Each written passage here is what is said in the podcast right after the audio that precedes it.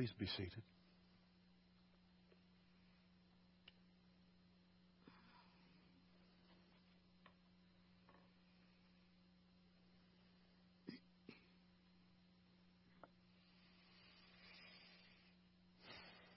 Ask the question out on the streets of the city and the surrounding towns. Ask the question, who was Jesus? What will you hear? Oh, he was a great teacher. Oh, he was a great prophet. Or if anybody or New Age adherents, perhaps they might say, oh, he was one of the ascended masters.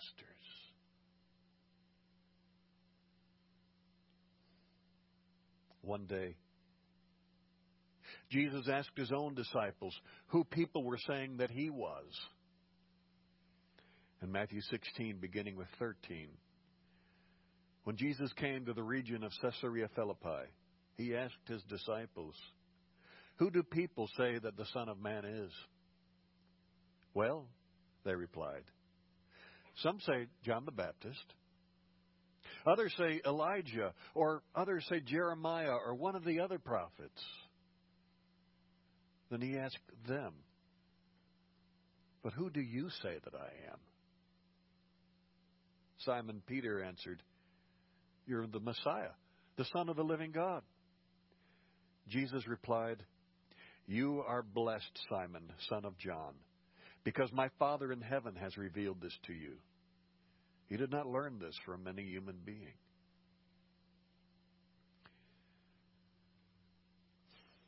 Such a great testimony to what God had done in Peter's life and heart. And yet, the same Gospel of Matthew tells us that right after this tremendous confession of Peter's faith in Jesus, Jesus began to talk about his coming rejection and his coming death. And I'm about to read to you another passage, four verses after Peter said, You're the Christ, Son of the living God. So Matthew 16:21. From then on, Jesus began to tell his disciples plainly that it was necessary for him to go to Jerusalem and that he would suffer many terrible things at the hands of the elders, the leading priests and the teachers of religious law. He would be killed, but on the third day he would be raised from the dead. His disciples couldn't or wouldn't understand this. They couldn't conceive of any such thing. In verse 22, but Peter took him aside. Peter, who just said, Hey, you're the Christ, you're the Messiah, Son of the living God. Peter took him aside and began to reprimand him for saying such things. Heaven forbid, Lord, he said. This will never happen to you.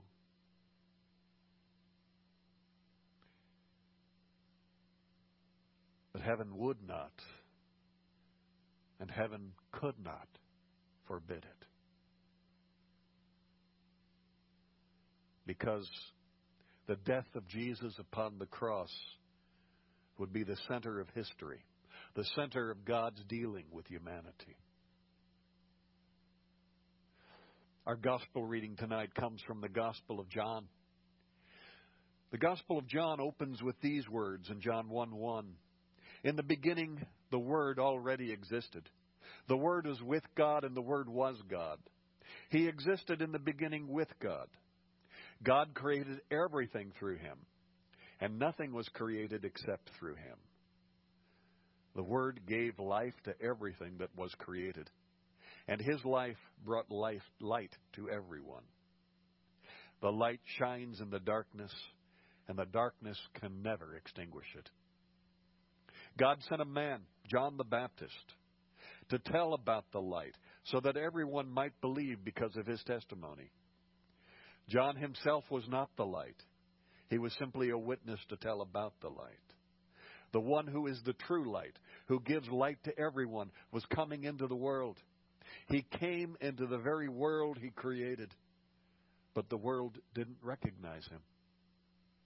He came to his own people, and even they rejected him. He came to his own people, and even they rejected him. The stories of that rejection take up a, a disproportionate share of the four Gospels. When you look at the four Gospels, a full 20% or more is given to the account of Jesus' death and his burial.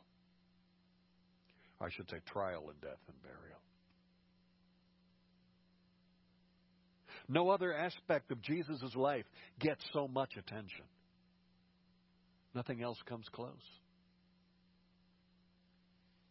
If the purpose of Jesus was to be a teacher, wouldn't his death have just been a footnote? Oh, yeah, some people got really ticked off at him and they had him killed. But hey, luck would have it, we, we preserved his writings, and here they are. These are the things he said, and Nothing else needs to be said.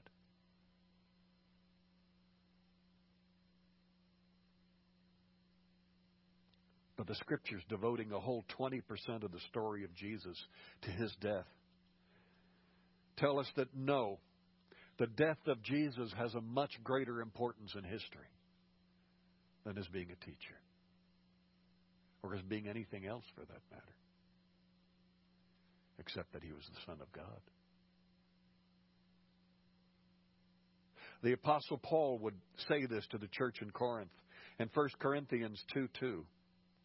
For I have decided that while I was with you, I would forget everything except Jesus Christ, the one who was crucified. And to the churches of Galatia he would write in Galatians 6:14, "As for me, may I never boast in anything except the cross of our Lord Jesus Christ. Because of that cross, my interest in this world has been crucified, and the world's interest in me has also died." But the disciples didn't, couldn't, or wouldn't understand that. Especially, especially when it was happening right before their eyes.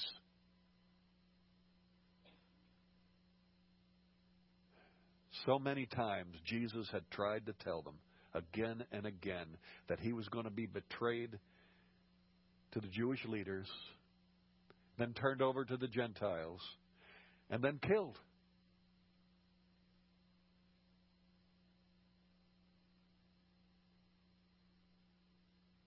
At first, they opposed any such idea, as did Peter when Jesus first talked about this with him. They would hear nothing of a Messiah. They would hear nothing of their master who would be killed. But in time, they mostly seemed to act as though they just didn't hear him say it. So in Mark chapter 9, verse 31, he said to them, The Son of Man is going to be betrayed into the hands of his enemies. He will be killed, but three days later he will rise from the dead. They didn't understand what he was saying, however, and they were afraid to ask him what he meant. And so when Jesus was seized,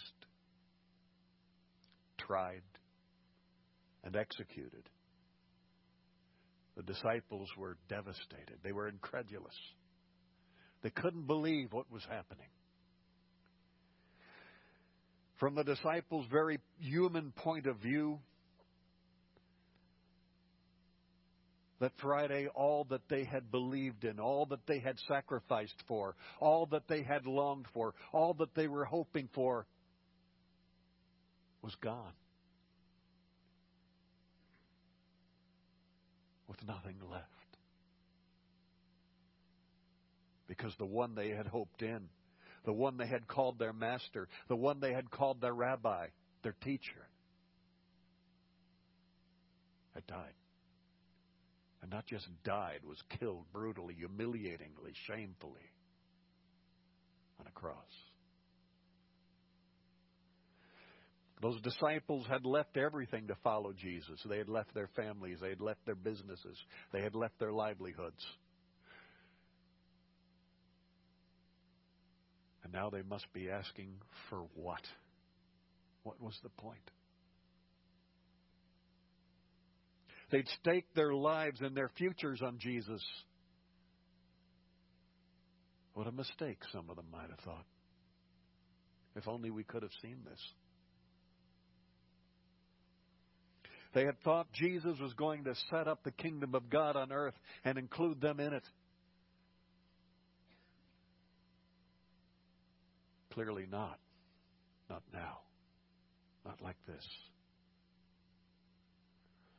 And now, now he was being publicly and shamefully executed, hanging naked, bleeding, and dying for everyone to see and make fun of. Nailed to a cross.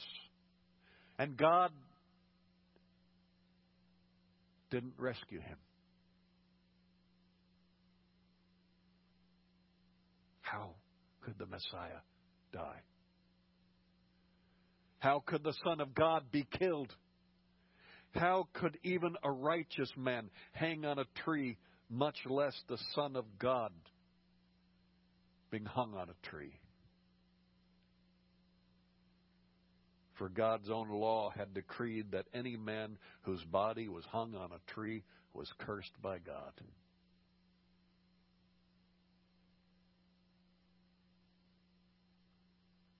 The darkness of the sky that day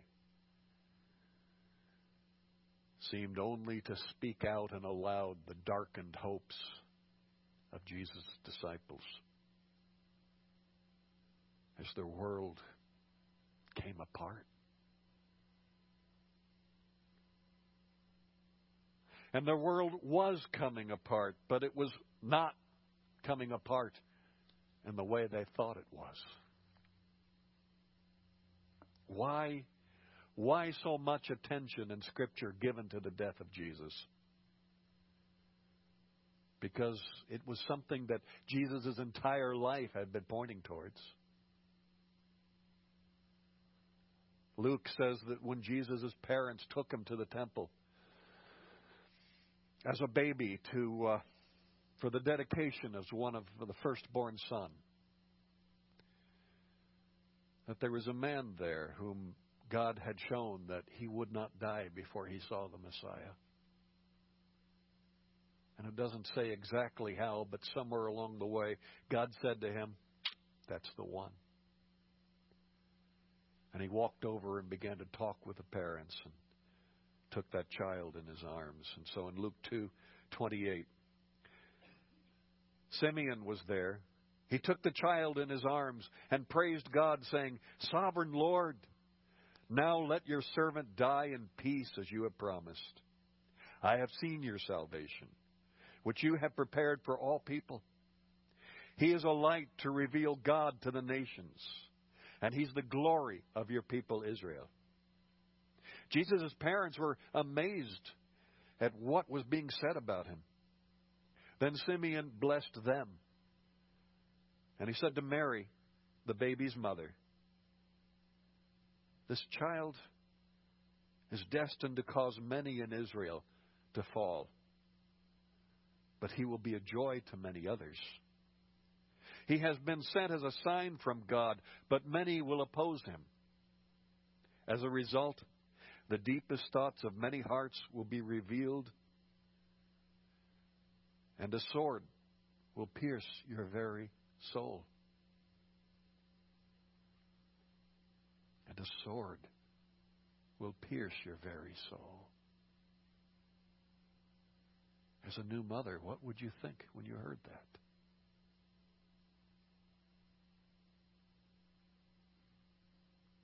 When Jesus was warned to flee a particular region because Herod Antipas wanted to kill him, he responded, in Luke 13:33, yes, today, tomorrow, and the next day, I must proceed on my way. For it wouldn't do for a prophet of God to be killed except in Jerusalem.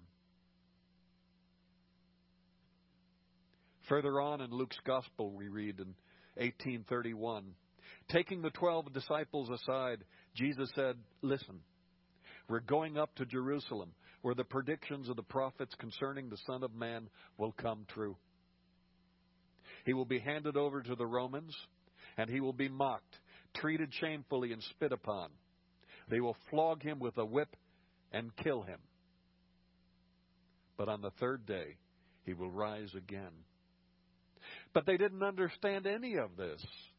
The significance of his words was hidden from them, and they failed to grasp what he was talking about. They failed to grasp what Jesus was talking about.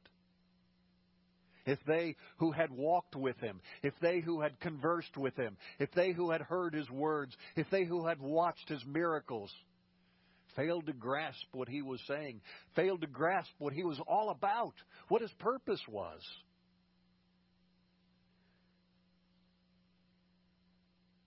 How much more you and I might fail to grasp the meaning of his crucifixion?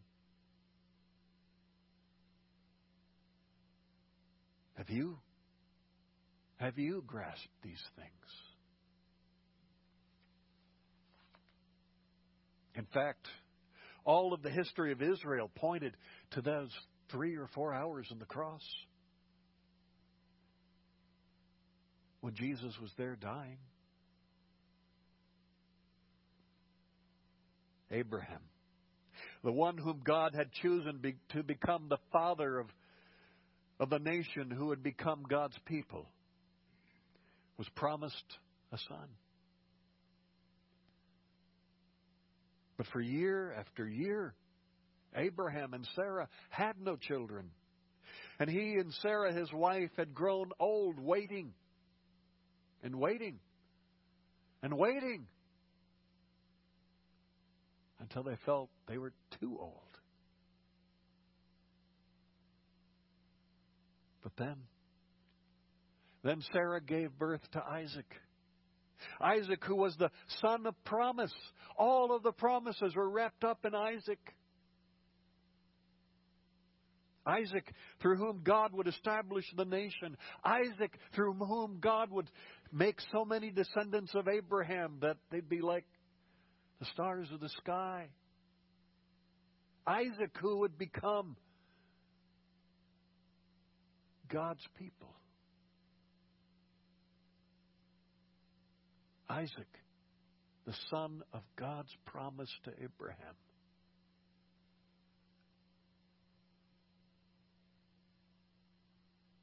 Then one day, one dark day, came a chilling request sacrifice Isaac to me. Sacrifice Isaac, the son of promise to me. But how then could there be descendants? How then could there be a nation? How then could there be a people? If Isaac were sacrificed to God. But it was a test. Abraham would not have to sacrifice the son of promise. No human father, no human mother ever would ever be asked to sacrifice a child like that.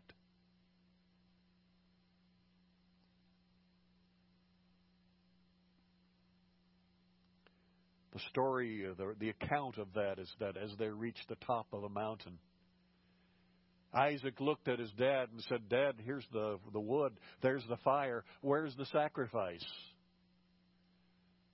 And it's recorded that Abraham looked at him and said, God Himself will provide the sacrifice, my son. God did provide the sacrifice.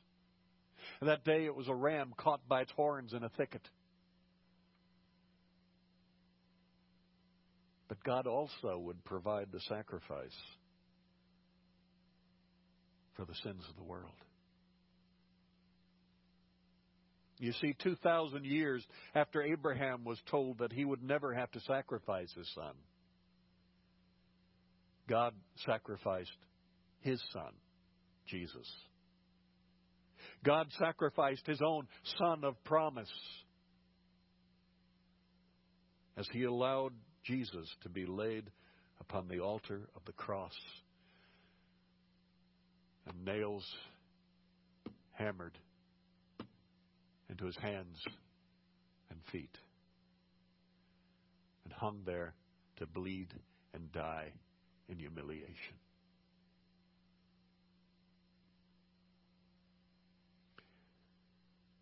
And just as Isaac, through his life, had many descendants, Scripture tells us that Jesus, through his death, would have many descendants.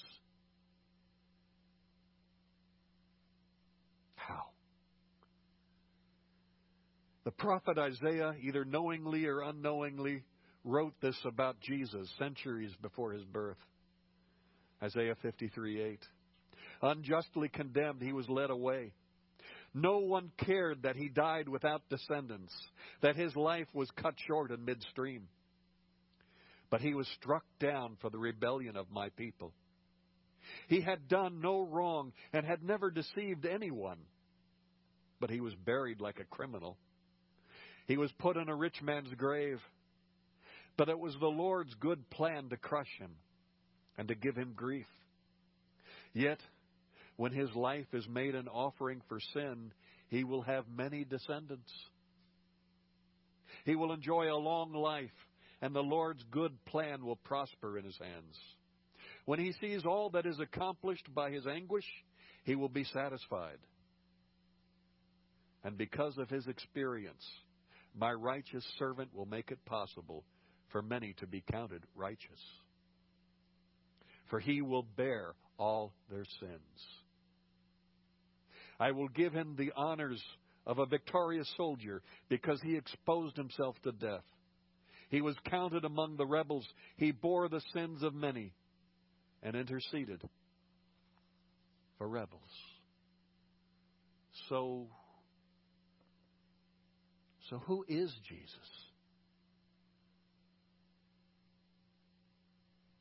Chief chief among all the other things, he is the once and for all sacrifice.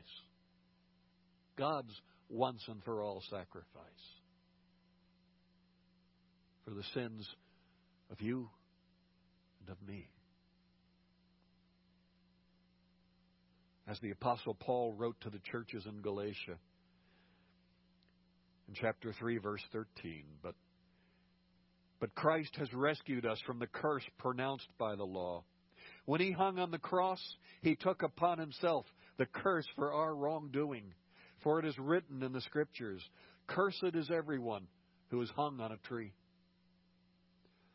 And as Paul also wrote to the church in Corinth, in 2 Corinthians 5, verse 20, So we are Christ's ambassadors.